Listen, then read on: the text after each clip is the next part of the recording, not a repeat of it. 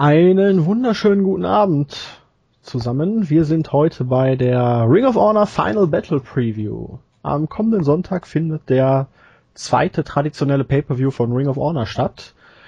Im Terminal 5 in Manhattan, New York. Ja, wir sind nicht mehr im Hammerstein Ballroom, seitdem die Miete für das Gebäude stark angestiegen ist und sich anscheinend nur noch TNA leisten kann, dort zu veranstalten. Und vorab eine gute Nachricht für alle deutschen Fans von Ring of Honor.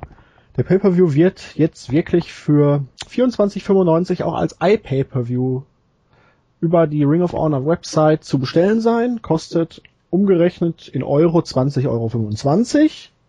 Leider etwas teurer als zuletzt, aber nachdem es irgendwie zwischendurch gar keine Hinweise gab, sind wir froh, dass wir den Pay-Per-View auf jeden Fall dann doch auch hier in Deutschland live sehen können. Oder Jens? Schönen guten Abend erstmal. Servus, äh, ja, natürlich. Ich meine, besser als nix. Ähm, ist ein bisschen teurer als vorher, aber okay. Ich mein. Sei es drum, gibt ja nicht so viele Shows, die sich lohnen zu ordern bei Ring of Honor. Nee, ich denke, ich denke, man geht auch davon aus, dass, ähm, dass es für die Hardcore-Fans ist und die bezahlen dann auch ein bisschen mehr. Das ist immer so ist ja auch die erste Show seit September, die man live kaufen kann. Also von daher geht das schon irgendwie in Ordnung. Die Card verspricht auch ein bisschen was ordentliches. Und wir gehen auch direkt rein, würde ich sagen. Ich schätze mal, das könnte auch der Opener werden. Das Four Corner Survival Match, frisch bestätigt. Mark Briscoe versus Caprice Coleman versus Jimmy Jacobs und Hanson. Against alle die, die keinen Weg auf die Card gefunden haben, mal abgesehen von BJ Whitmer, ähm, die dürfen dann jetzt noch in einem Four-Way-Match, also Four Corner Survival ist ein normales Fatal Four-Way-Match, sich ein wenig für das kommende Jahr in Position bringen. Und ja, eigentlich ne, dürfte es eine klare Sache für Hansen werden, gehe ich mal von aus, so stark wie man ihn zuletzt aufgebaut hat. Davon sollte man mal ausgehen. Also das Match ist ein bisschen ähm, ein bisschen so, dass man die restlichen vier Leute, die irgendwie in Storylines verstrickt sind, aber für die man keinen Gegner gefunden hat, einfach mal zusammengeklatscht hat. So wirkt das irgendwie. Ja, bis das Match äh, bekannt gegeben wurde, hatte ich irgendwie damit gerechnet, dass Hansen vielleicht ins Elgin Jumper Match noch irgendwie eingreifen könnte ja, so. und da zumindest einen der beiden umhaut. Mutmaßlich Elgin. Aber das ist ja jetzt immer noch nicht ausgeschlossen und ja. Ich glaube, das ist halt so ein typisches ähm, ROH VW-Match, wie man es eigentlich fast auf jeder Karte hat. Äh, ich denke auch, hier sollte Hansen gewinnen und wahrscheinlich äh, wird es wieder viele Spots geben. Und es ist ja auch löblich, dass man bei so wenigen wirklich großen Shows, wie man dieses Jahr hatte, jetzt zumindest in der zweiten Jahreshälfte dann den Leuten auch noch eine Möglichkeit gibt, sich vor dem Publikum zu beweisen und auch noch einen kleinen Check abzukassieren. Genau. Und ja, für Jimmy Jacobs tut's mir ein bisschen leid. Mark Briscoe pendelt irgendwie immer zwischen Undercard und Uppercard und ist halt immer da, wo er gebraucht wird.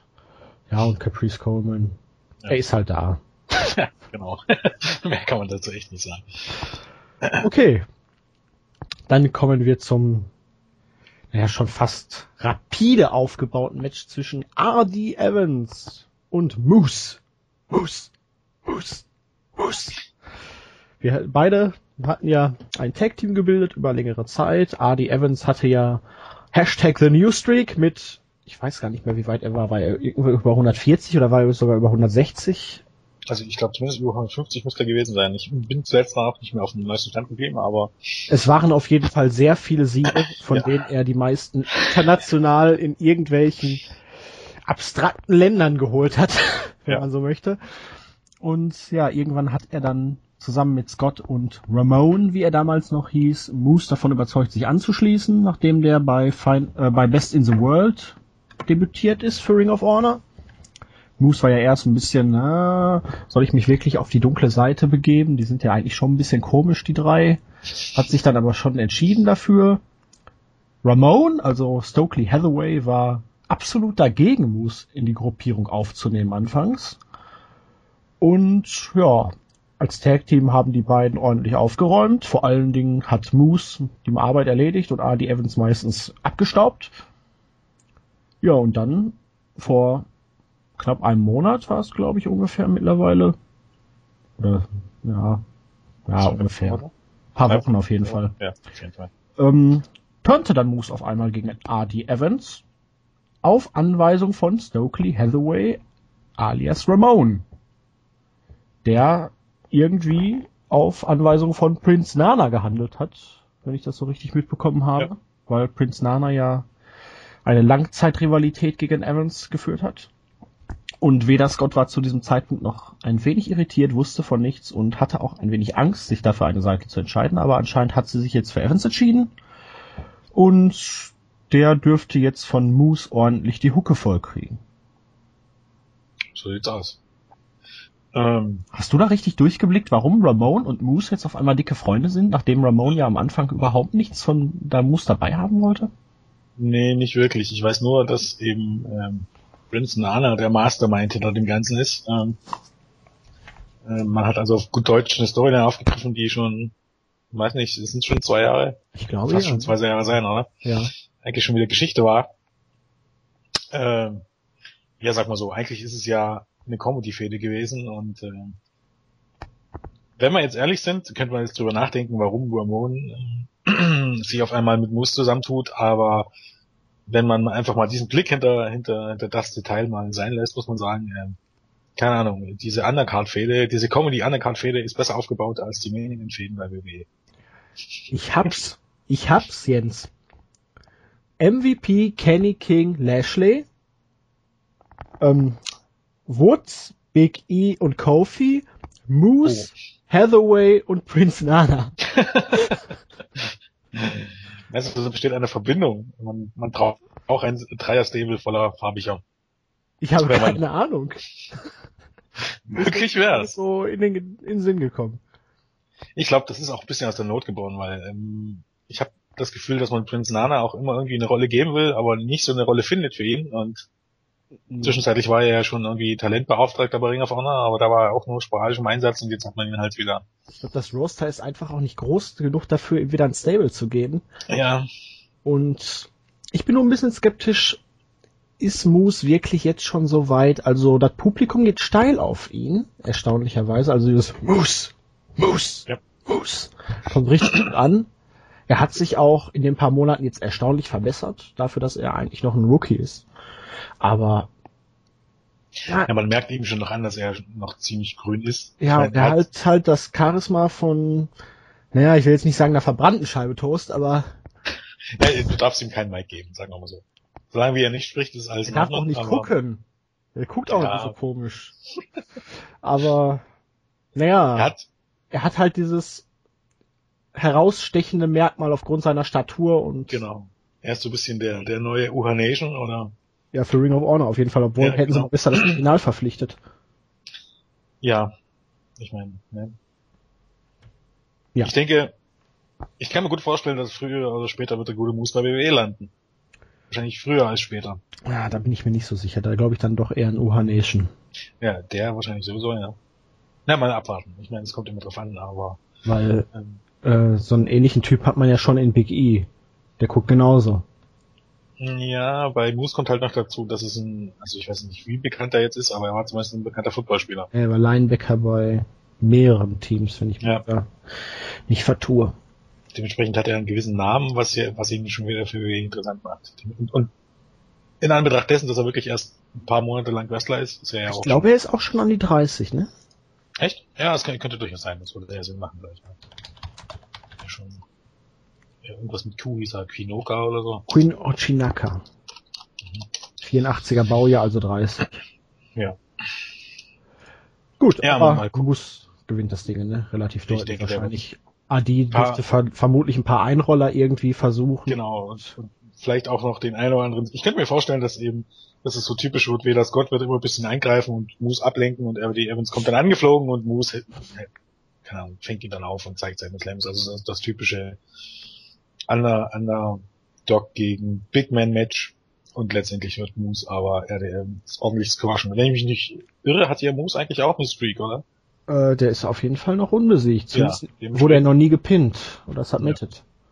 Ich bin nur gespannt, ob das Publikum auf die beiden auch reagieren wird, weil die New Yorker Crowd, die ist ja oftmals merkwürdig. Und naja, Adi ja. Evans kennen sie schon ein bisschen, Moose glaube ich noch gar nicht. Und gerade bei Neuen gegenüber sind die doch ziemlich gewöhnungsbedürftig in manchen ja. Situationen. Hoffen wir mal das Beste. In den letzten Jahren war es ja auch so, dass irgendwie gerade in New York die Crowd auch wirklich manchmal nicht nur gewöhnungsdorfen, sondern manchmal Ach, schon direkt mies war. Ja.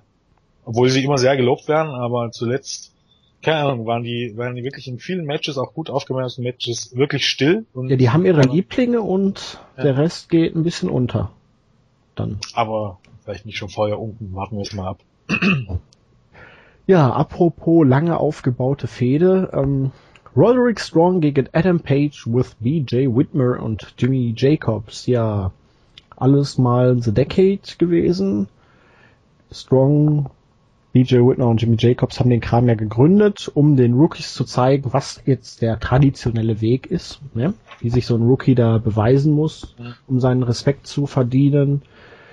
Es ging auch mal um die Leute, die Ring of Honor nur als Sprungbrett benutzen, aber das ist so zumindest ansatzweise ein wenig in den Hintergrund gerückt.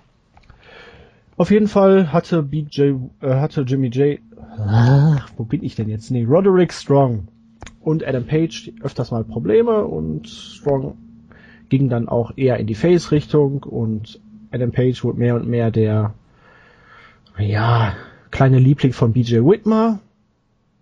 Und ja, so hat sich das dann ganz entwickelt. Adam Page wollte immer, dass Strong dann auch illegale Taktiken einsetzt. Whitmer hat es auch versucht. Strong wollte seine Matches dann aber im Laufe der Zeit eher fair gewinnen und Page hat es halt nicht geschafft, dass Strong seinen Respekt verdient und irgendwann ist es dann zum Bruch gekommen und dann kam die Herausforderung von Page und Whitmer an ein Match für Final Battle. Strong hat natürlich akzeptiert und nach sehr, sehr vielen Monaten sind wir jetzt hier. Strong äh, dürfte nach Cedric Alexander den nächsten jungen Mann overbringen. Ist zwar sehr löblich, aber ich weiß nicht, äh, ich würde mir für Strong irgendwie wieder ein besseres Programm wünschen. Dafür gibt's ähm, auch eine lustige Anekdote. BJ Whitmer war vor kurzem bei Brian Alvarez zum Interview. Und Alvarez ist der Meinung, dass Page hier nur in diesem Match steht, damit Strong ihn squashen kann, weil das eigentliche Match ja Strong gegen Whitmer sein sollte. Und ich glaube, so ist das nicht angedacht. Nein. Angedacht ist es eben, dass Page hier ein bisschen herausstechen soll, aber es nimmt niemand so wirklich wahr, weil Adam Page ist für mich immer noch, keine Ahnung, ich werde mit dem Typen nicht warm. Also im Tag Team mit Corey Hollis als Country Jacked. Ja. Finde ich ihn klasse. Das sollte man vielleicht auch nach Ring of Honor holen und dann über längere Zeit aufbauen. Als Singles Wrestler, gut, er ist wirklich erst 22, glaube ich. Ja, ja, das ist noch das Ding. aber er ist noch nicht so weit. Im Ring hat er seinen Stil, finde ich, noch nicht gefunden. Er äh, wandelt da immer noch zwischen risikobehaftetem Highflyer, dann mal wieder doch eher bodenorientiert und das wirkt alles noch nicht so ganz rund. Ich Und finde halt Page, Page leidet halt darunter, viel aus. Page leidet ein bisschen darunter, wo für mich auch so ein bisschen in einer Schiene mit Cedric Alexander und ACH und so. Ähm, die sind athletisch und ähm, die sind gute Highflyer und haben gute Spots in ihrem Repertoire. Das Problem ist, dass es über diese Spots hinaus halt nicht wirklich gibt. Also soll heißen, wenn es darum geht, in 10 Minuten Match zu zeigen, wo Spot auf Spot kommt, dann, dann, keine Ahnung, dann sehen die Spots schon gut aus. Aber ähm, am Ende des Tages ist das irgendwie nicht das, was, oder nicht alleine das, was ein Wrestler ausmacht. Also, was selbst andere Spotkönige, keine Ahnung, wie die Young Bucks nicht alleine ausmacht. Von daher Ja, es ist halt. hat Page irgendwie noch einiges zu, zu lernen und ja, Also wahrscheinlich ich das. hätte jetzt wirklich erwartet, dass dieses Match dazu dient, um Page jetzt hier gewinnen zu lassen. War vermutlich irgendwie wirklich, vielleicht sogar durch einen Eingriff von BJ Whitmer, der dann endgültig auch gegen Strong nochmal turnt, auch wenn es ja eigentlich schon passiert ist, um dann ein Match für nächstes Jahr zwischen den beiden aufzubauen, aber es ist halt relativ offen. Ich hätte jetzt auch nicht gedacht, dass Alexander das Submission Match gegen Roderick Strong gewinnt. Ja, macht auch wenig Sinn irgendwie. Ja. Schwierig, aber ich hoffe einfach, dass diese ganze Decade-Geschichte bald beendet ist und die ist ja, Ja, sehr- ja, läuft's jetzt, ne? ja, und es ist vollkommen im Sand verlaufen. Es hat überhaupt nichts gebracht und Ja, weil sie im Grunde, ich meine, das ist ja eigentlich das Typische, dass durch diese, durch so ein Stable eigentlich immer daraus ist, dass, dass die Jungen, also eben eigentlich Page oder vorher Tom ist, ähm, gegen die alten Turn und darüber überkommen. Aber das ist ja hier gar nicht der Fall. Nee, vor allen Dingen die Fans wollten ja die ganze Zeit, dass die Leute turnen. Ja, und Thomas ist geturnt, der ist ganz weg vom Fenster im Moment. ja, für den hat sich aber noch nie irgendjemand interessiert, wenn man ganz ehrlich ist. Der ist ja auch schon älter als Jimmy Jacobs und Roderick Strong. Ähm, und Page, äh, der wirkt halt immer noch wie der kleine Speichellecker, ne? Ja. Er ist also, halt nichts zum Mann gereift, was man vielleicht in dieser Fehde irgendwie erreichen wollte. Ja, es ist halt, ne, gut gemeint, eher schlecht gemacht, würde ich mal sagen. Es ist, ist eine seltsame, eine seltsame Storyline irgendwie. Aber sie dauert lange an. Aber sie lange aufgebaut. Gut, also dein Tipp? Ich würde am Ende dann doch mit Page gehen irgendwie. Ich würde es lieber sehen, wenn Strong gewinnt, aber die Page. dabei, aber Strong könnte den Sieg auch gebrauchen, um irgendwann nochmal ein glaubhafter Herausforderer zu werden, weil so viele hat man dann im Moment dann auch nicht für den nee. World Title. Aber lassen wir uns überraschen. Dann dürfte es ein Spot Massaker geben. Six-Man Tag Team Match. ACH und die Young Bucks gegen The Addiction, Kazarian Daniels und Cedric Alexander. Ich bin ja immer noch etwas irritiert, was ACH und Alexander jetzt in diesem Match auf gegenseitigen Seiten zu suchen haben. Das ist wahrscheinlich. Ja, man hatte nichts Besseres für die beiden, glaub. Ja, das denke ich mir auch und ja, sie passen da irgendwie rein, weil sind die Young Bucks nicht irgendwie ein bisschen mehr also eigentlich haben sowohl Addiction als auch die Young Bucks eine ziemliche Attitüde. Ja. So cool und so großartig sie auch ankommen und naja, ACH und Alexander passen vom Charakter her in keines der beiden Teams, um ehrlich zu ja. sein. Also ich glaube, das Einzige, was sie verbindet, ist eben, äh, das dass sie einen ja. spektakulären Stil pflegen. Ich finde auch, um ehrlich zu sein, ich will jetzt nicht schon wieder unken, aber äh, das ein reines Take Team Match zwischen den Young Bucks und und äh, Cass und Daniels hätte mir irgendwie besser gefallen. Ich bin irgendwie der Meinung, die beiden verwässern das irgendwie total. Ja, das, ich weiß nicht, die beiden vielleicht irgendwie noch bei den vier anderen rein und dann irgendwie noch ein Scramble-Match ja, oder eben. irgendwie sowas. Das hätte besser ge gepasst, ja. zumal man hätte ja auch zwischen den Young Bucks und Addiction dann relativ einfachen Number One Contenders Match ansetzen können und hätte dem Match noch ein bisschen Bedeutung verliehen. Ähm, also es wird ein klasse Match werden, aber irgendwie ja, äh, wirkt's halt antiklimatisch mit Alexander und ACH da drin. Ja, finde ich auch. Ich hätte mir ohnehin gewünscht, dass es hier bei Final Battle dann um den, um den RH World Take Team Title nochmal ein Match gibt zwischen Red Bang Bucks und Addiction. Von mir ist mit Timeshield das drinne, also mal so wie damals, oh Gott, war, war das Best in the World 2011 oder so mit den vier Teams, wo es dann fast 40 Minuten ging oder über 40 Minuten, nee, noch länger, oder? Ja, ungefähr, ich kann mich dran ja. erinnern, aber es ging auf jeden ähm, Fall lange. Genau, da ich hätte mir sowas. Pro Wrestling, glaube ich, noch Champions, oder? Genau, richtig. Ähm, ich glaube, genau, äh, Hero und, und Castagnoli, äh, äh Wrestlings Creative Steak Team, Briscoes und All Night Express, kann das sein? Kann sein. Wieso? Auf jeden Fall hätte ich ein bisschen besser gefunden irgendwie, weil äh, man muss ja auch ganz ehrlich sagen, dass Cass und Daniels bisher auch größtenteils Niederlagen eingesteckt haben. Äh, zumindest zuletzt. Am Anfang ja. haben sie eigentlich alles gewonnen, aber wie The Decade, die haben am Anfang auch kein Match verloren, seitdem jobben sie jedes Mal. Und aber hier hast du auch das Problem, gerade ACH und Alexander, die sind beide auch auf einer absoluten Losing Streak. Die haben ja auch seit Monaten kein einziges Match mehr gewonnen. Ja, da muss man aber zu sagen, zumindest Alexander hatte zwischenzeitlich, wurde zwischenzeitlich mal gepusht. Ja. Ich meine, bei ACH, der verliert schon, schon so fast seit einem Jahr alles. Naja, ACH war ja in der TV-Title-Fehde gegen Liesel, hatte da den ja. 30-Minute Time Limit Draw, hat dann seinen Flug verpasst und seitdem ist er ein bisschen ja. unten durch. Und Alexander. Hat er auch ein World Title Match, oder? Dieses Jahr? Ja, SCH jetzt erst zuletzt, letzten Monat. Ja. Und Alexander, seitdem die Fehde gegen Strong, die hat er gewonnen, danach ein paar Mal und seitdem, seit zwei, drei Monaten verliert er auf einmal jedes Match. Ja. Keine Ahnung, was da vorgefallen ist. Ich glaube, man hat auch so ein bisschen das Problem, was einmal immer TNE ein bisschen hatte, dass man zu viele potenzielle Upperkarte hat und zu, zu viele Leute, die man pushen möchte und dass das einfach nicht aufgeht.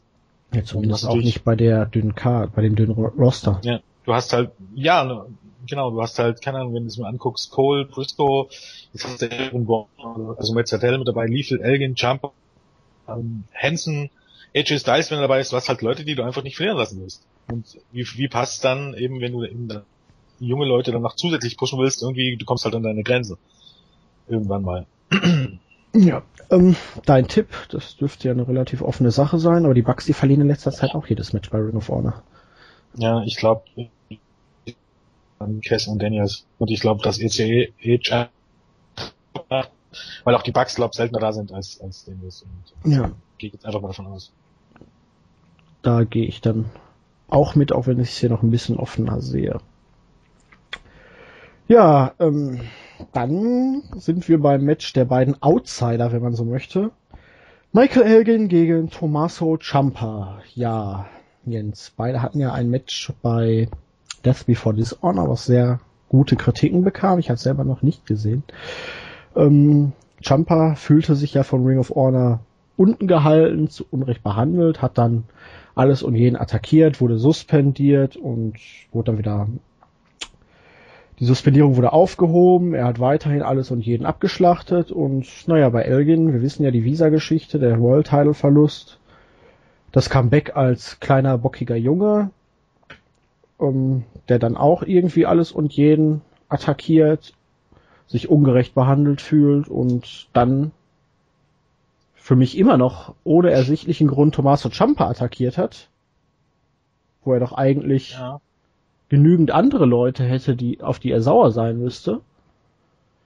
Und tja, jetzt haben wir dieses Match und es dürfte hart, es dürfte intensiv werden. Aber Michael Elgin, man hat ihn mit dem World Title Run schon gekillt, weil der Title Run einfach scheiße war. Mal abgesehen von dem Verlust und der ganzen Geschichte danach. Und die Art und Weise, wie man ihn dann zurückgebracht hat, natürlich auch selbst verschuldet.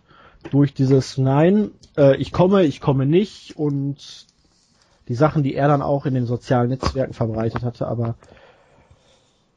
ähm, Elgin ist so uninteressant wie, glaube ich, noch nie in seiner Karriere und und eigentlich war das, glaube eigentlich so geplant, dass er dadurch interessanter wird. Äh, ja, aber die Fans hatten schon bei dem ersten Segment, wo er sich dann bockig in den Ring gelegt hat, los, pin mich, pin mich, du Sau. Ähm, schon die Schnauze voll.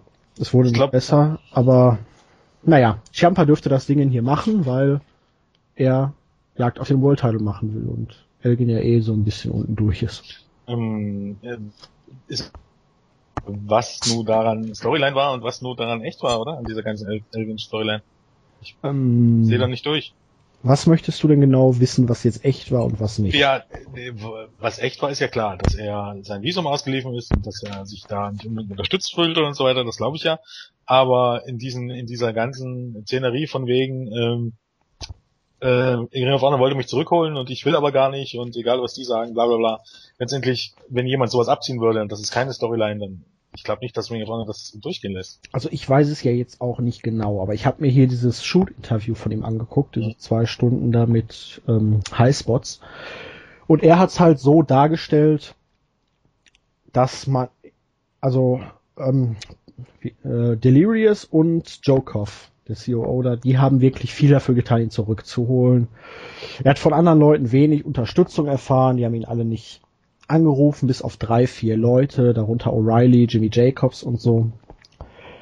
Und es ging dann auf einmal doch relativ schnell mit dem ganzen Visumskram. Man hat wohl da die Behörden ein wenig geschmiert, dass es schneller ging. Ein bisschen eine kleine Spende hinterlegt, so wie Overtaker okay. es auch schon angedeutet hat, dass das in den, in den USA sehr gut möglich ist.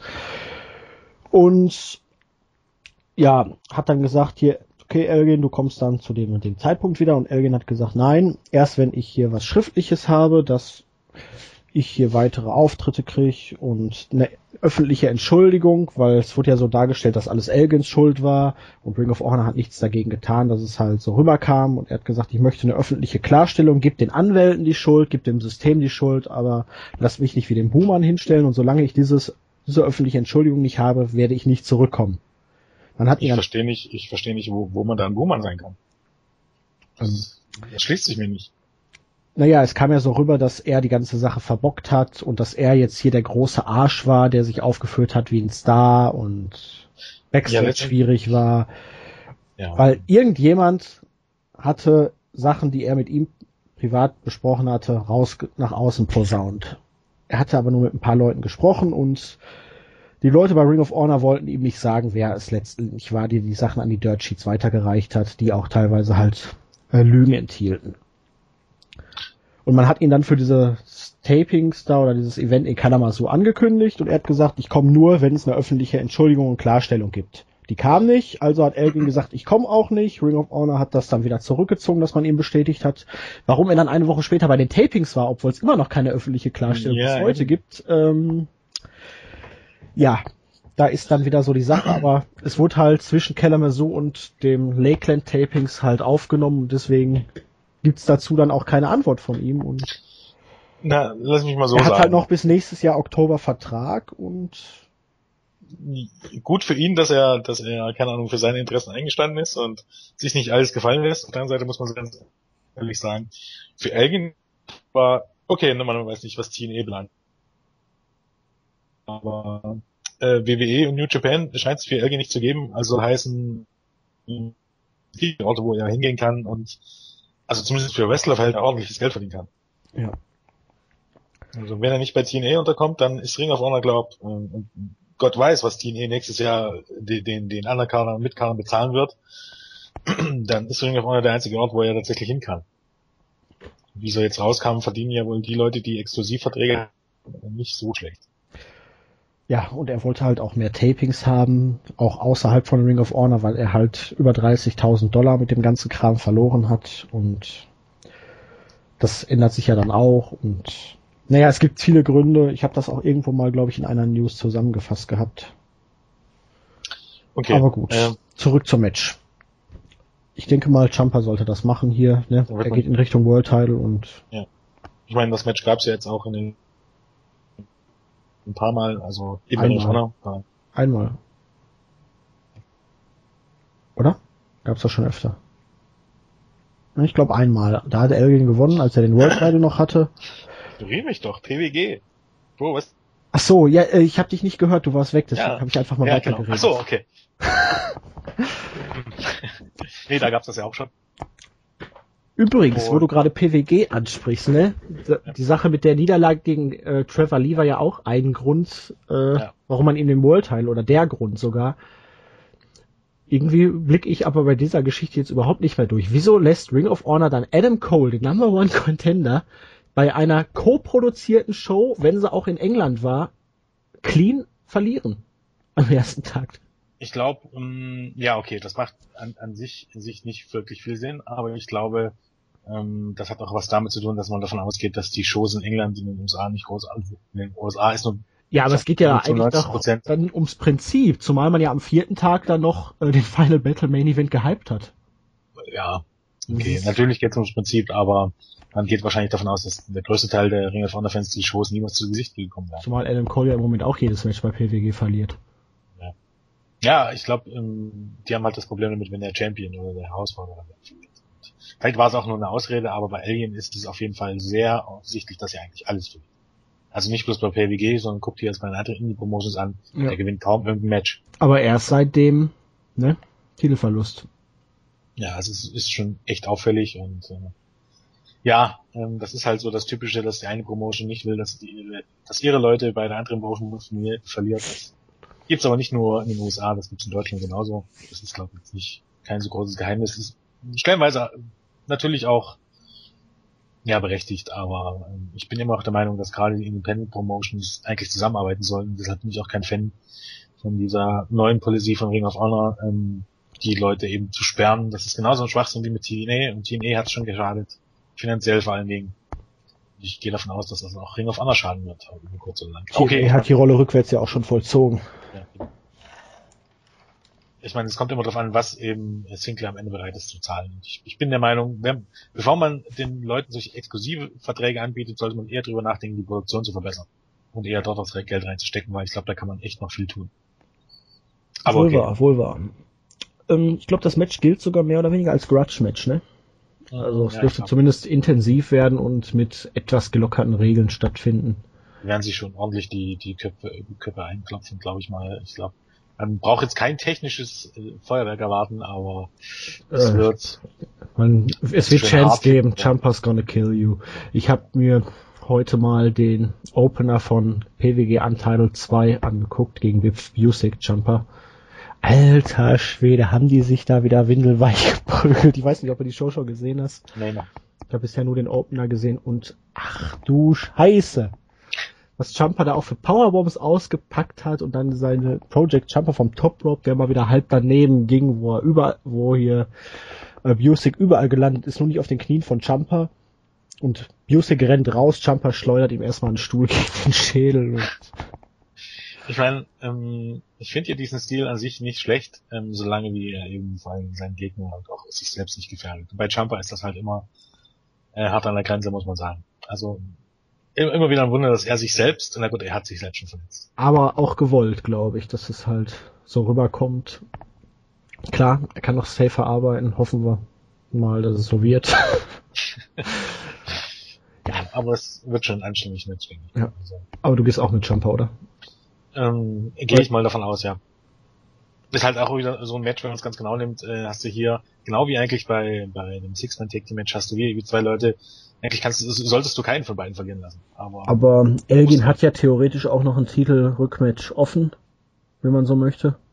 ja. Und Ja, Jumper okay. hat ja schon angekündigt, egal wer jetzt den Main Event gewinnt, ich mache Jagd auf den Kerl. Also würde es halt schon Sinn machen, ihn jetzt Ja. hier auch nach der Niederlage im September den Sieg zu geben oder was August, August glaube ich. Gut, dann kommen wir langsam in die Titelregion herein mit dem ROH World Television Title Match. Two-Time Champion Jay Lethal mit Truth Martini gegen Hashtag Reborn Matt Seidel, aka Evan Bourne. Ähm, ja. Vor anderthalb Monaten sagte Bourne noch, sein Ziel ist der World Title. Jetzt ist er beim World Television Title angelangt. Hatte ein tolles Match bei einer Weekly gegen AJ Styles. Und ja, hatte dann so mehr oder weniger in die Fehde zwischen Lethal und ACH eingegriffen und ACH dann als Herausforderer abgelöst. Und in meinen Augen für den TV-Title das Beste, was man für diesen Pay-Per-View aufbauen konnte. Von den Namen her, weil Lethal ist ein Name, strahlt auch für diesen Titel ungewöhnlich viel Star Power aus. Ja. Seidel zieht. Und es dürfte uns ein sehr interessantes Match erwarten, denke ich mal. Und ein Titelwechsel liegt zumindest im Bereich des Möglichen. Hm, Da bin ich mir eben nicht sicher. Also ich schließe es nicht aus, aber ich bin, da bin ich relativ offen. Also weil ich eben halt auch nicht weiß, inwiefern Sedal tatsächlich ähm, extrem regelmäßig antritt, aber ähm, ja, wenn es so sein sollte, dann auf alle Fälle, ja. Ähm, weiß auch aber nicht. ich kann eben auch nicht ausschließen, dass das. Wie bitte? Ich weiß es auch nicht genau, aber ähm, auf der anderen Seite sehe ich auch nur wenige potenzielle Herausforderer, die dann für Lethal übrig bleiben würden, wenn er jetzt wieder die Fehde gewinnt. Ich meine, du hast immer. Weil Hansen Ja. sollte ja bald irgendwann Ray Rowe wieder kriegen. Ja, aber. Hansen kannst du durchaus da mal reinstellen, bis du Ja. da hast. Du könntest Strong vielleicht, okay. Du könntest Elgin da reinstellen, wenn er dann aus dem Titelgeschehen erstmal raus sein sollte, wenn das so ist. Also zumindest immer für eine Show. Ja, wobei Lethal ja schon eher der, ja gut, das macht bei Ring of Honor nicht so viel aus, aber als eher Heel, ne? ja, okay, stimmt schon. Stimmt auch. Ja. Ähm, aber ja, man muss es halt einfach mal abwarten. Ähm, ja, denke ich auch. Bei Sadell ist mir aufgefallen, hattest du diese 10 Minuten, dieses 10 Minuten Preview gesehen? äh, noch nicht, Final Battle? noch nicht. Wahrscheinlich nicht. Okay, ähm, Nein, da noch ist nicht. eine Promo dabei von, von Seidel. Und, ja, ja, Irgendwie hast du ein paar Möchtest du nicht Störungen werden, ab und zu. Nein, du hast ab und zu ein paar Störungen drin. echt? Ja. Es war eigentlich weg und jetzt ist es wieder da gewesen gerade. Ich habe dich nicht gehört, du hast mich, ich habe dich gehört, du hast mich nicht gehört, irgendwie ganz komisch. Egal, Schlecht, sage ich mal. Wir schämen uns. Ja, auf jeden Fall, ähm, Ja. Rede. ich wird's langsam zu Comedy. Hallo? Rede! Ähm, nee, auf jeden Fall war da eine, ich rede, ich rede ja, ähm, war da eine Promo von Matt Seidel dabei. Und Seidel, er hat im Ring immer noch drauf und äh, er sieht ja auch schnieke aus und seinen schicken ja drei Tage warten, alles so gut. Aber um Gottes Willen, lasst den Typ nicht reden. Ja, das war ja jetzt bei WWE schon. Also nicht nur die Art und Weise, wie er redet, sondern auch seine Stimme. Das ist, das ist echt ganz, ganz grausam. Das wäre vielleicht sogar ein K.O.-Kriterium dann, ne, für den TV-Teile gewinnen, aber. Ja, zumindest ohne Manager. Ähm, aber alter Jens, Er Schwede. ist ja reborn jetzt, ne? Ja, was seine Mike, Fähigkeiten, Mike, ich meine, der, er kann für seine Stimme nichts, aber. Naja, Roderick Strong ähm, hat auch nicht unbedingt die beste Promo-Stimme, aber er macht aber relativ viel draus. Er liefert das eben noch einigermaßen entsprechend ab. Und selbst das kann äh, Seidel nicht. Und, ähm, er ist aber ist für die nächsten Shows am 3. Januar, wenn das okay. Top Prospect Tournament zurückkommt. Ähm. Also ich glaube ich glaub schon, dass er eine Chance hat zu gewinnen. Ähm, aber lassen wir uns mal überraschen. Ähm, Liefel, keine Ahnung, ich finde ja Liefel auch seine Promos aktuell bei den Weeklies, ich finde es sehr unterhaltsam. Also ähm, zusammen mit Joe Martini passt das schon irgendwie ganz gut. Also ich finde, es passt besser als vorher Taven und Martini, wenn ich ehrlich bin. Ja, wo ist eigentlich Matt Taven? Matt, Taven, äh, Matt Taven ist mit Michael Bennett bei New Japan im Moment, Ach World so, Tag genau. League. Ja. Ja. Deswegen müssen wir auch auf Maria verzichten. Buh, und Scarlett ja. scheint ja auch nicht mehr gebucht zu werden. Buh. Ja, die macht wahrscheinlich nur Ring Announcerin wieder. Oder sie singt wieder die National Anthem. Damit könnte ich ja leben, Hauptsache sie ist zu sehen. Ähm, ich sehe gerade bei der Show am 3. Januar, Adam Cole und Jay Briscoe sind auch beide gebucht. Das heißt, es wird auf jeden Fall kein World Title Match bei ähm, Wrestle Kingdom geben vom ROH Title. Ach, wie hat mir das gefehlt? ja, ne? Überbrück doch mal. Okay, überbrück doch mal. Ja, ähm, Wrestle Kingdom, genau, wo wir gerade dabei sind. Die Karte ist ja jetzt eh schon voll. Ich glaube, elf Matches oder so stehen auf der Karte und auch unzählige Titelmatches neben den ganzen New Japan-Titeln ja auch noch die NWA-Titel und ich glaube, da ist auch einfach kein Platz für die ROH-Titel, was auch gar nicht so schlecht ist, weil ich glaube, man will am Ende auch nicht bei Ring of Honor, dass der eigene wichtigste Titel dann irgendwie auf Platz 5, 6, 7 auf der Karte steht. Und von daher wahrscheinlich am Ende auch die richtige Entscheidung. Ja, immerhin hat man ja die Tag Team Champions dabei, die die IWGP Junior Heavyweight Tag Team Titles verteidigen werden. Ja. Und ja, jetzt spekuliert man ja sogar bei New Japan noch, dass da noch Yushin Liger gegen El Desperado um den NWA Junior Heavyweight Title auf die Karte kommt. Ich glaube, du hattest es ja diese Woche nicht ganz äh, geschafft, das mit dem Newsblock zu bringen und ich hatte es vergessen reinzustellen. Dass, ich hab das nicht, äh, war das im Observer? Ja. Ich habe das nicht gefunden. Also das muss wieder ähm, vorne irgendwo gestanden haben. Ja, ja, genau. Die haben ja, ja immer die Hauptthemen. Das war zwischen ja. CM Punk, also nach CM Punk kam das. Ja, das habe ich vollkommen übersehen. Ich habe da nur den kleinen Teil von New Japan. New ich, ich hätte es auch vorher schon reinstellen können, aber ich hatte das total verschwitzt, weil das stand, also Auszüge davon standen auch schon anderswo. Und zwar hat der Chef von New Japan, also sie sehen sich oder sie sind im Moment die Nummer zwei Promotion auf der Welt. Ja. Und ihr Ziel ist, also was was jetzt äh, wrestlerisch sehen sie sich als die Nummer eins und businesstechnisch als die Nummer zwei der Welt und ihr Ziel ist es, die Nummer eins der Welt in Sachen Business zu werden. Also auf Deutsch eine ganz klare Ansage an WWE. Ja, es ist doch mal ambitioniert und ich glaube dazu genau. bräuchte man auch noch ein bisschen Star Power, wenn man ehrlich ist. Also irgendwie so ein Mainstream-Name, also so Kurt Engel und so. Die sind wir ganz ehrlich, Kurt Engel wird nie in seinem Leben nicht mehr bei ähm, bei New Japan anfangen, weil dazu ist er körperlich ein ziemliches Frack. Aber ich könnte mir gut vorstellen, weil CM Punk hat es jetzt auch nicht wirklich ausgeschlossen, dass er zurückkehrt. Ich weiß nicht, du hast ja sicher noch nicht gelesen. Ähm, ich habe mir die News vorhin erst gebracht, also ihr, die ja das jetzt hört, ihr wisst das wahrscheinlich schon, habt das wahrscheinlich schon gelesen. Auf jeden Fall hat Colt Cabana ihm ja vorgeschlagen, er könnte ja auch in England und Japan antreten.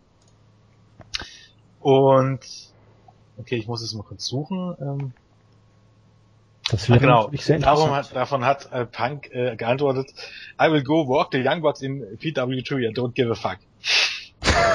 ähm, also das heißt, er, er sagt, er schließt es im Moment aus und er hat gar keine Lust zurückzukehren, aber generell ausschließen, also das ist, tut er es nicht. Und ich glaube, CM Punk wäre für New Japan, wenn die wirklich angreifen wollen, ähm, der Sechser im Lotto. Ähm, ja.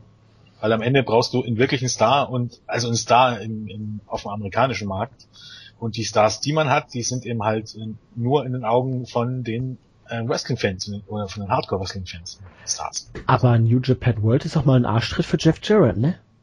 Ja, ja. Weil wenn das wirklich äh, auch in Amerika einigermaßen ankommt, wird sein Schon. Plan ja, die New Japan Pay-Per-Views zu verkaufen, ja. ähm, ziemlich in den Arsch gehen. Also auf gut, New Japan hat jetzt das mit Jared gemacht, was WWE zuvor mit den Pay-Per-View-Anbietern gemacht hat. Also ja. einfach äh, die, den Preis vom Pay-Per-View-Anbieter und in diesem Falle von Jared untergraben. Und zwar kräftig untergraben. Ja.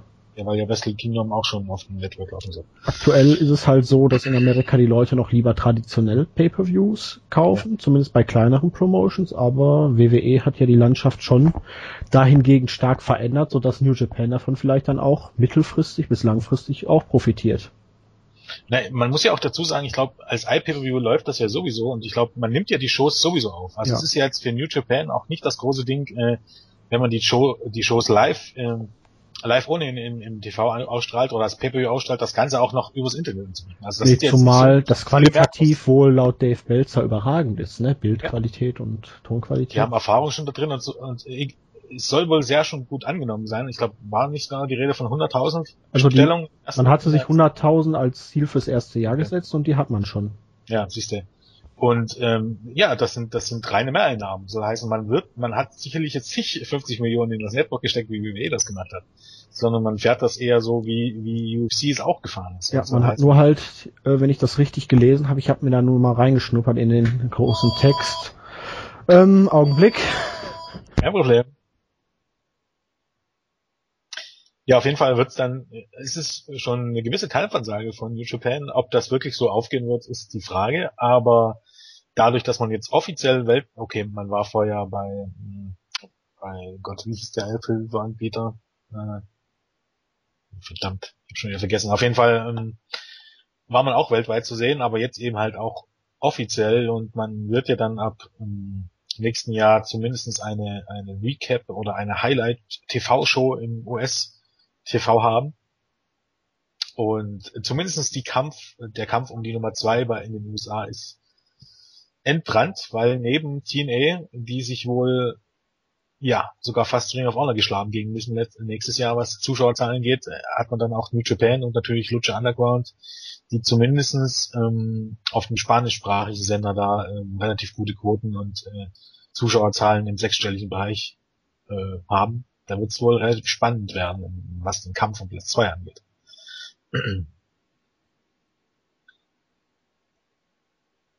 ähm, ja.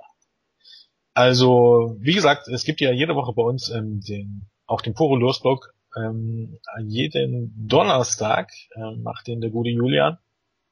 Und da findet ihr eigentlich dann auch jede Woche die wichtigsten äh, Fakten zum Wrestling in Japan dazu kommt, dass die aktuellen Ergebnisse gibt zeitnah immer bei uns im Board. Ganz äh, genau. genau. Ich weiß nicht, was heute bei mir los ist hier. Ja, macht nix. Irgendjemand mag mich hier nicht oder mehrere Leute, weil sie immer zur unpassendsten Zeit anrufen müssen.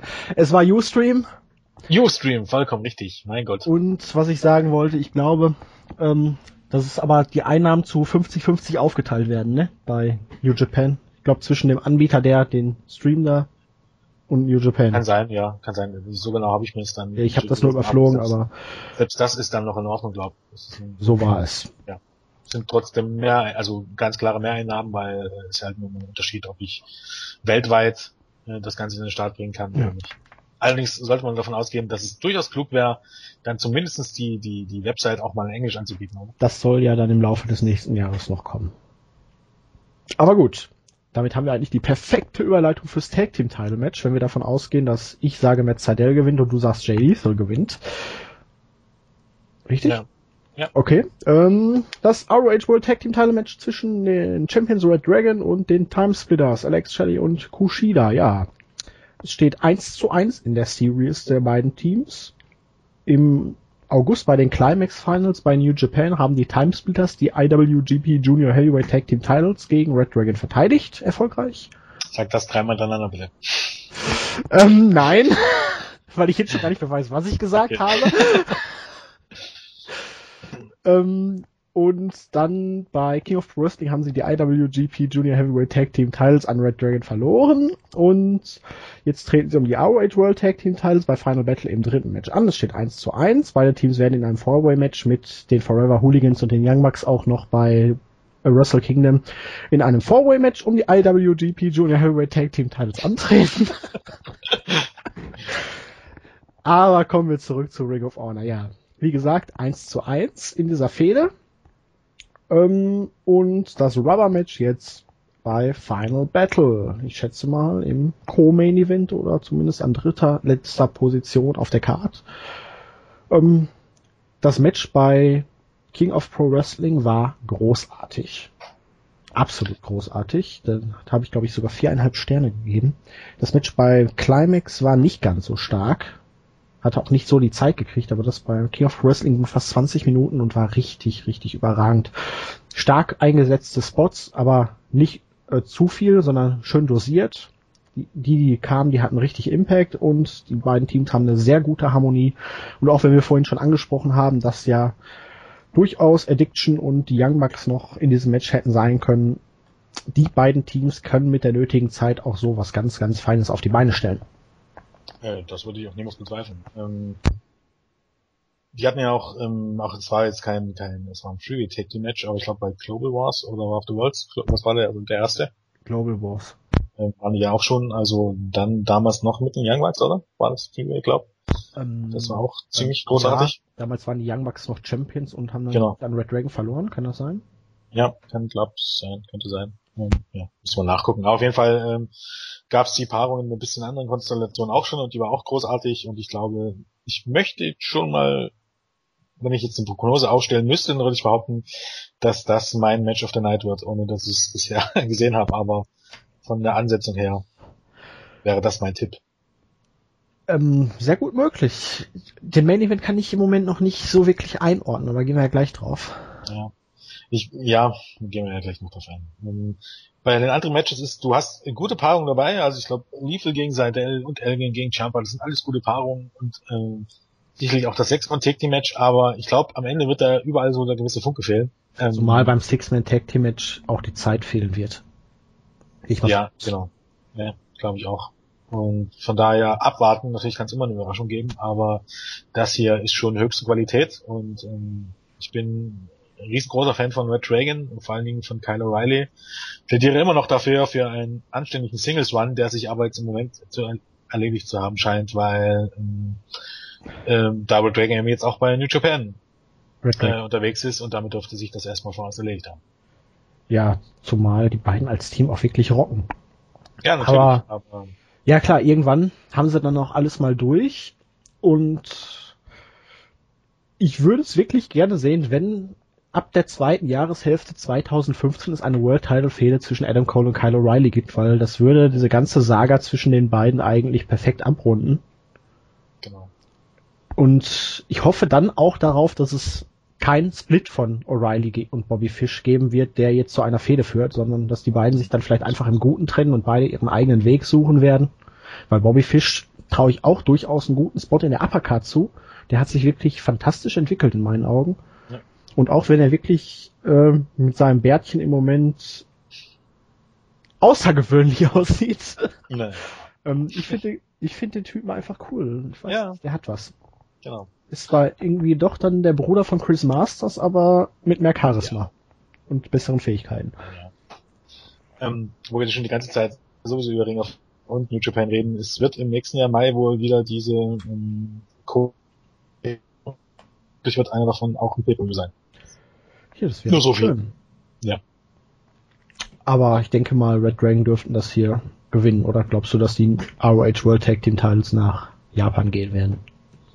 Ja, man weiß immer nicht so genau, was die Pläne sind. Natürlich wird es Sinn machen, hier die Titel wechseln zu lassen, theoretischerweise, und dann vielleicht das, ja, keine Ahnung, dass bei Wrestle Kingdom beide Titel auf dem Spiel stehen oder irgend so ein Kram. Also ich, ich würde es nicht ganz ausschließen. mal spekuliert, aber äh, Ladder Match in bei New Japan ist dann doch wieder äh, was nicht unbedingt typisches.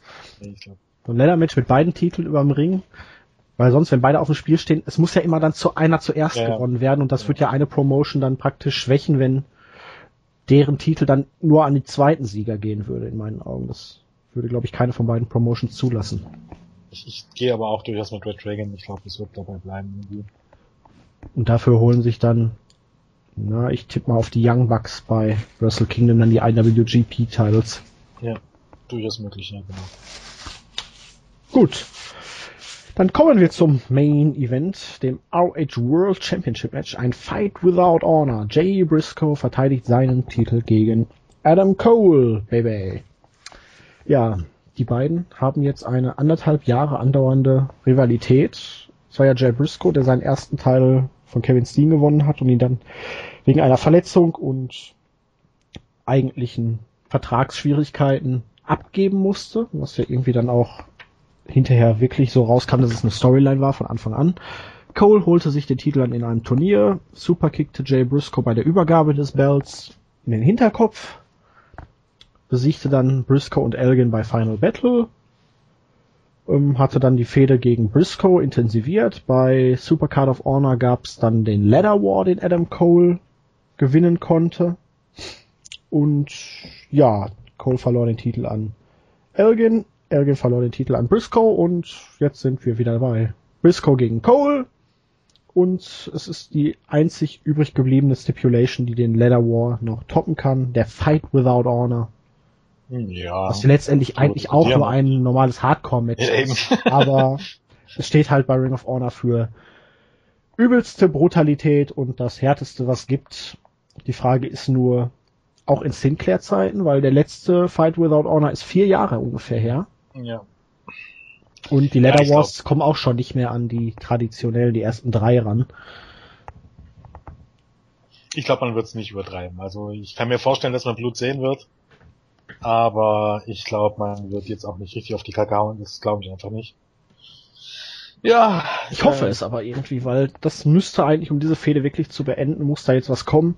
Ich bin ja wirklich froh, dass The Kingdom aktuell bei New Japan ist mit der, äh, Dass es keine Eingriffe gibt, genau. genau, es kann eigentlich für Adam Cole sein, er holt sich nochmal, er holt sich Matt Hardy gerade zurück.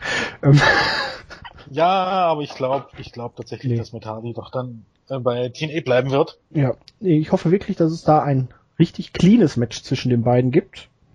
Hält ja dann Cole nicht davon ab, zu cheaten oder zu versuchen, ist ja dann in dem Match legal, aber Ja. Eingriffe möchte ich dann hier nicht sehen. Und ich bleibe irgendwie dabei, dass es Adam Cole wird, aber boah, ich will es nicht beschwören. Gerade weil jetzt die Sache mit dem New Japan äh, Pay-Per-View gestrichen wurde, dass das ROH World Title Match da draufstehen sollte. Das war ja eigentlich der Plan. Cole gewinnt Aber den Titel ja und den geht dann nach Japan. Ja, ja, man kann ja auch den ROH Champion durchaus zum Wrestle Kingdom Pay. Ach nee, das sind Tapings, oder? Ja, und die sind beide da. Also Briscoe und Cole, oder? Briscoe und Cole sind einen Tag vorher bei Ring of Honor gebucht. Red Dragon aber nicht, was darauf hindeutet, dass halt die beiden dann nicht nach Okay. Japan gehen. Ähm, aber ich glaube eben, dass mit dem Titel, also ich würde es jetzt gar nicht davon abhängig machen, ob ähm, der World Title nun irgendwie bei in Japan ausgekämpft wird. Ähm, Nein, dann wäre es aber für mich klar gewesen, dass es Adam Cole macht. ja, na klar. Cole als Singles Wrestler eher in Japan äh, richtig. Ja. Karriere machen sollte als Jay Bris- Briscoe. Das auf jeden Fall. Ähm, wobei, ich glaube, die Briscoes äh, vor einem japanischen Publikum. Ja, als Tag Team, aber nicht als Das Singles schon wieder Wrestler. was. Das, ähm, also ich bin ja, wie gesagt, ganz großer Befürworter von Adam Cole. Ähm, Baby. Adam Cole Baby, genau. Ich finde im Independent-Bereich, hm, also mit dem Abgang, Abgang von Steen würde ich doch dann behaupten, dass Adam Cole mein Lieblingswrestler im Independent-Bereich ist. Und dahingegen finde ich äh, die Briscoes als Team und vom Gimmick her und äh, Briscoe ist ein Bad Boy und ja, das ist alles gut und schön. Aber ich finde ihm weder im Ring so absolut großartig. Also bei ihm fällt mir so ein bisschen der letzte Ticken. Er kann sehr gute Matches zeigen, aber so richtig kicken tut's mich am Ende nicht. Und ich finde jetzt auch nicht unbedingt, dass Jay Briscoe er ist kein schlechter World Champion, aber wenn ich zwischen den beiden wählen würde, finde ich, dass Adam Cole einfach dann doch ein bisschen der bessere Repräsentant für Ring of Honor wäre. Wenn ich ehrlich bin. Ja, das ja, auch schon ähm, Medien bekommen. Aber ich gönne es Jay Briscoe jetzt auch, dass er den zweiten World Title gewonnen hat, dass er jetzt mit neben Austin Aries bisher der einzige Ja. ist, der das geschafft hat und man hat ihn wirklich vom Tag Team Wrestler in diesen vergangenen zwei Jahren unfassbar gut und glaubhaft aufgebaut. Du hast ja wirklich jetzt in den letzten zwei Jahren die Main Event äh, Sache nur zwischen Steen, Briscoe, Cole und Elgin gehabt, die Ja. auch wirklich jetzt glaubhaft diesen Titel halten können. Und ja, ich mag Jay Briscoe unheimlich gerne. Also der ist wirklich so eine absolut coole Sau geworden. Hat halt auch ein absolut passendes Gimmick und er bringt es super rüber. Aber er ist für mich niemand für einen langen Titelrun. Der erste war relativ kurz, der zweite dürfte jetzt in meinen Augen auch kurz werden, weil ich glaube auch, dass Adam Cole das Ding hier holen wird. Weil mit Cole kannst du vieles noch machen als Heel. Er kann irgendwann vielleicht dann sogar Face turn im Laufe der Zeit, wenn es sein muss. Und er ist halt qualitativ doch für bessere Matches zu haben, zumal Jay Briscoe immer so ein bisschen, zumindest ansatzweise, die Hardcore-Elemente braucht, um dann wirklich ja. die großen Spots auszupacken. Äh, ja. Bei Cole ist einfach das Ding, du kannst den, keine Ahnung, du kannst ihn grundsätzlich, kannst du den ohne Probleme nach Japan schicken als World Champion und den wird jeder als World Champion dort wahrnehmen. Also ohne jetzt irgendwie, natürlich kannst du das Briscoe auch machen, aber Cole ist irgendwie ein anderer Typ. Also alleine schon vom Look. Ähm, du kannst Cole genauso bei, wenn hier irgendwelche, um Shows zu bewerben, irgendwelche Nachrichtenshows setzen und sowas, der ist ja durchaus ähm, auch, äh, keine Ahnung, ähm, ähm, ja, ich will jetzt nicht sagen Frauentyp, aber auf jeden Fall jemand, der, der da galant rüberkommt und so. Ich meine, willst du Jay Briscoe bei irgendeiner News-Sendung sitzen haben und deine Show be, be, be promoten? Ja, jetzt, äh, das jetzt noch nicht mal unbedingt, aber auch, man hat es jetzt so aufgebaut, dass Jay Briscoe zwei Jahre lang nicht mehr gepinnt oder submitted wurde. Ja. Und ich finde, Final Battle ist eigentlich der Zeitpunkt, um ihm jetzt wirklich dann hier diese Niederlage beizubringen. Man hat sie so aufgebaut, und für Adam Cole würde sich auch ein Kreis schließen, ne? Im Main Event von ersten Pay-Per-View, den verliert er. Jetzt hier beim zweiten ist er dann wieder ganz oben auf und naja, es besteht ja immer die Gefahr, dass er bald nach WWE gehen wird, weil WWE ist blöd, dass sie ihn noch nicht geholt haben und wäre noch blöder, wenn sie ihn nicht auf absehbare Zeit verpflichten würden. Also das wundert mich tatsächlich eh immer. Also man hat ja nur schon vieles geholt, das im Independent-Bereich und Sean Ricker. Ja, davon mal ganz abgesehen. Aber jetzt zum Beispiel, selbst wenn ich jetzt, ähm, und Gott bewahre, ich liebe wirklich Kevin Steen, aber wenn ich Kevin Steen und Adam Cole vergleiche, hätte ich meine Hand dafür ins Feuer gelegt, dass Adam Cole wesentlich schneller verpflichtet wird. Zumal Cole der ja jünger. auch mit dem Alter noch absolut formbar ist. Ja, er ist, er ist, er ist wesentlich jünger, er ist jetzt schon ein großartiger Pro-Wrestler, also jetzt nicht bloß Pro-Wrestler von wegen, ähm, er hat die Spots drauf, sondern wirklich keine Ahnung, von seiner gesamten, Out also vor allen Dingen als Heel muss man dazu sagen. Als Face schwächelt er ein bisschen, aber als Heel hat er die gewisse Ausstrahlung, er hat wirklich den Look. Ähm, bei ihm wird es wesentlich, wesentlich einfacher sein, damit er auf die Muskelmasse kommt, die, die bei WWE verlangt wird. Ich glaube, da ist bei Cole ein gutes Fundament gelegt. Wenn du den ein paar Monate in die Muckibude stoppst, dann wird Triple H einer abgehen, da bin ich mir relativ sicher. Und ich, keine Ahnung, ich sehe in Adam Cole zumindest wenn er genauso alt ist wie Seth Rollins, glaube ich, dass Adam Cole noch wesentlich besser sein wird als Seth Rollins. Ja, und Ring of Honor hat ja halt wirklich auch mit einem Sieg in meinen Augen die Chance, ihn wirklich hier zu seinem nächsten größeren Star zu machen, dass er wirklich dann auch ja. in eine Reihe mit den ganz Großen aufsteigen kann, wenn er jetzt hier ohne Eingriffe das Ding clean gewinnt am Ende gegen Jay Briscoe. Also das, ist er, finde ich, in einer mit Austin Arias, mit ja. CM Punk und Danielson und. Das ist halt das bisschen das Problem, was, was mich zweifeln lässt, ist, dass eben ähm, Briscoe noch nicht so lange Champion ist und dass Cole jetzt nach Briscoe schon der nächste wäre, der diesen Titel zweimal gewinnt. Das sind so ein bisschen die beiden Sachen, die für mich, die für mich gegen ihn Wechsel sprechen. Aber ich muss sagen, also es zeigt ja dann auch wirklich, dass man eine relativ breite äh, beziehungsweise, ja, nicht breite Spitze, weil dann würden es ja mehr machen, aber man hat ja eine, eine, relativ kompakte Spitze. Du hast immer nur Leute gehabt, die einmal gewonnen haben und dann waren sie weg. Das wird dann halt auch ein bisschen für Kontinuität sorgen und auch, ja. unterstreichen, dass die wirklich glaubhafte Main-Eventer auch sind. Und ich glaube, es ist, ich, ich würde mich auch gar nicht so drauf fixieren, ob jetzt jemand zwei oder dreimal den Titel gewonnen hat. Das Viel wichtiger ist, wie lange die Reagentschaften gehen. Ja, und wie sie aufgebaut wesentlich entscheidender für den Wert des Titels. Das sehe ich ja jetzt äh, auch beim TV-Titel so wenn jeder den Titel einmal gewinnt, dann ist es halt immer schwierig, weil man sagt, einen Titel zu gewinnen ist das eine, ihn aber wieder zu gewinnen, äh, wenn du ihn einmal verloren hast, ne? Und es zeigt ja dann auch bei Lethal zum Beispiel, dass er halt wirklich äh, in dieser Division halt eine Hausnummer ist. Jemand, mit dem man rechnen muss. Und ja. ja. Und wenn Besser Cole zweites Mal den Titel zu geben, als jetzt drei anderen Leuten dann einen einzelnen Run zu geben. Ja ich meine, man muss sich bloß mal überlegen, wie oft war Cena jetzt neunmal WWE Champion? Ja, also insgesamt hat er 16 Runs.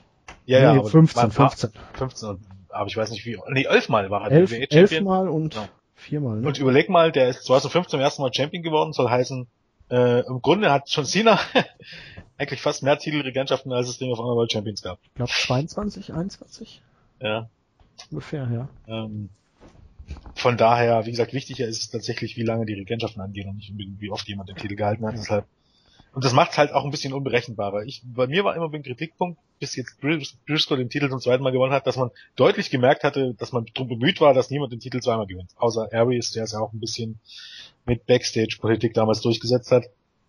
Ähm, und ich finde sowas immer schwierig, weil ähm, natürlich ist es cool, wenn es immer neue Champions gibt, aber wenn es dann zu forciert aussieht, also dass man immer versucht, den nächsten an die Spitze zu pushen, der dann irgendwo hingeht, finde ich es dann auch schon wieder, keine Ahnung, ein bisschen anstrengend. Ja, und so siehst du halt wirklich auch, dass die Leute dann halt sich auch in der Spitze etabliert haben und Ja. dauerhaft da sind. wenn man immer mehr sein will als eine Talentschmiede und wenn wir jetzt ganz ehrlich sind, ähm, die Chance eben dann tatsächlich die Nummer zwei in den USA zu werden war für, oder wieder die Nummer zwei zu sein, Ring of Honor war es ja schon mal, wenn man so wollte, 2003 oder ja, 2003, ähm, war noch nie so groß.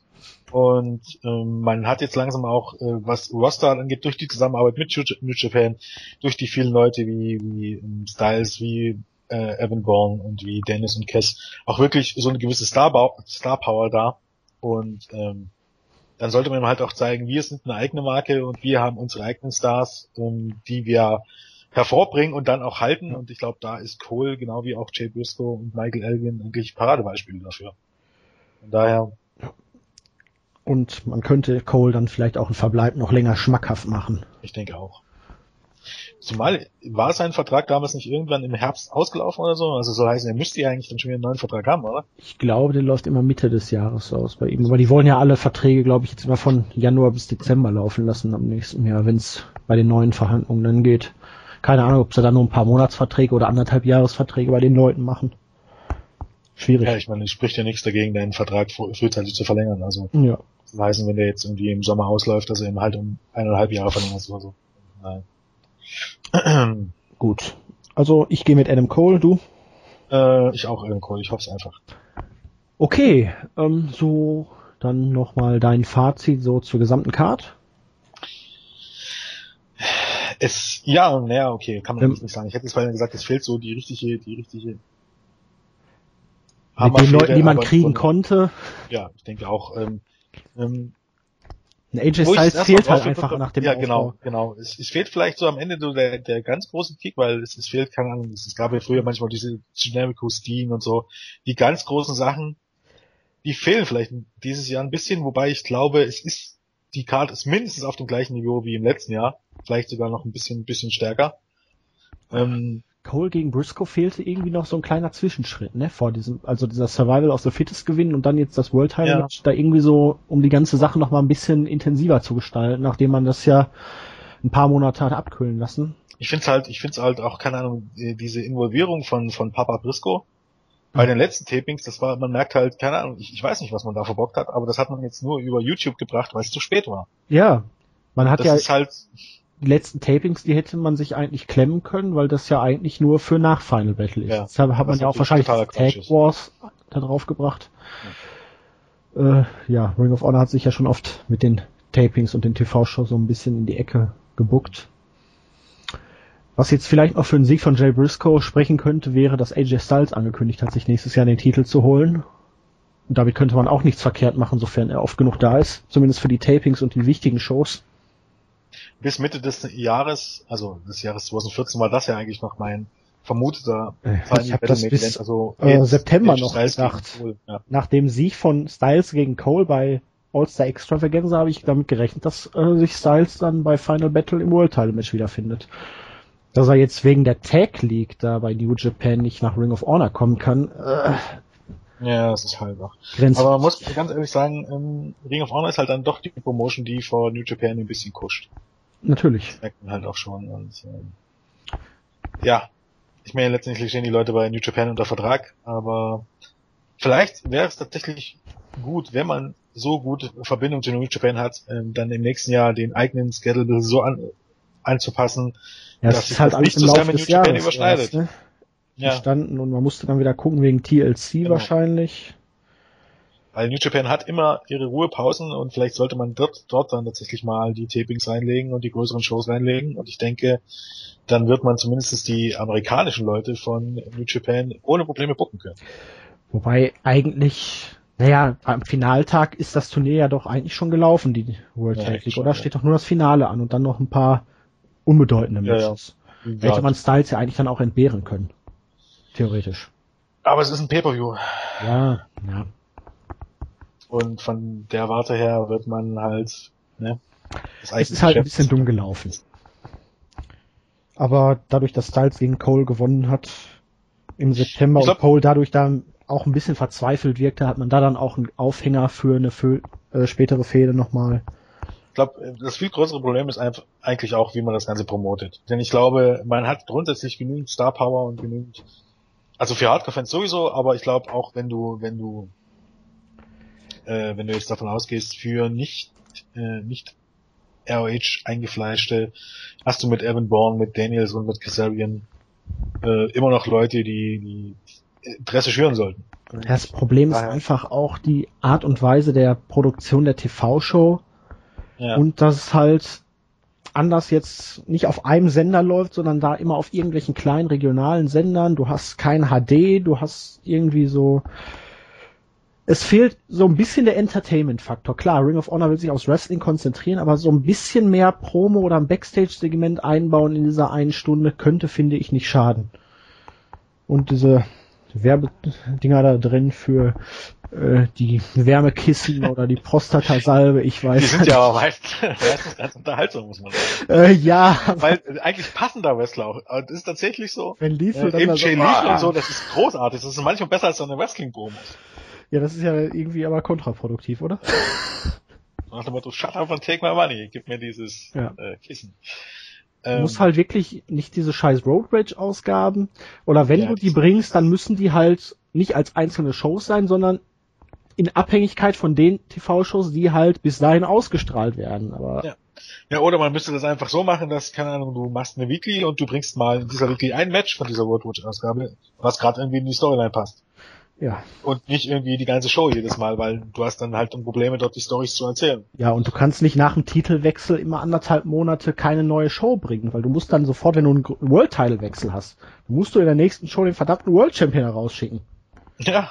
Und wenn du die Scheiße irgendwie nach der Show noch als Segment aufzeichnest Ja. oder irgendwie und dann irgendwie da noch einbaust. Das hat Das dann wäre auch Elgin und auch jetzt ein bisschen den Anfang vom Briscoes Titelrun wieder gekillt. Weil du die Leute halt, also zumindest die TV-Shows dienen dann vielleicht dazu, um die Leute darauf aufmerksam zu machen, dass ein Pay-Per-View ist, aber nicht dazu, den Pay-Per-View wirklich ordentlich aufzubauen. Jetzt zumal vor allen Dingen All-Star Extravaganza als iPay-Per-View. Du hattest eine Wahnsinns-Card eigentlich, Ja. aber die wurde überhaupt nicht aufgebaut. Ja. In den TV-Shows praktisch Ja. überhaupt nicht behandelt und naja, gut. Final Battle, Sonntag um, oh, ja, 2 Uhr? 1.30 Uhr, ich glaube. Also 31, 7.30 oh, 31 mitteleuropäischer Zeit. Ja, genau. Und ja, 20,25 Euro stand vor ein paar Tagen. Äh, also 24,95 Dollar. Kann sich dann jeder tagesaktuell ausrechnen. Man braucht auch keine Kreditkarte, es geht über PayPal, wenn ich mich Ja. nicht irre. Also zumindest war das immer so. Das Ja. war beim auch Extravaganza noch so Also zu sein. Wünschen wir euch viel Spaß. Morgen gibt's dann noch den Roundtable mit ein paar richtig. weiteren Meinungen, mal abgesehen von unseren beiden. Und ja, dann hören wir uns nächste Woche, schätze ich mal, irgendwann für die Review wieder, ne? So ist der Plan, denke ich, oder? Alles klar, dann. Alles klar. Schöne Nikolaus. Tschüss.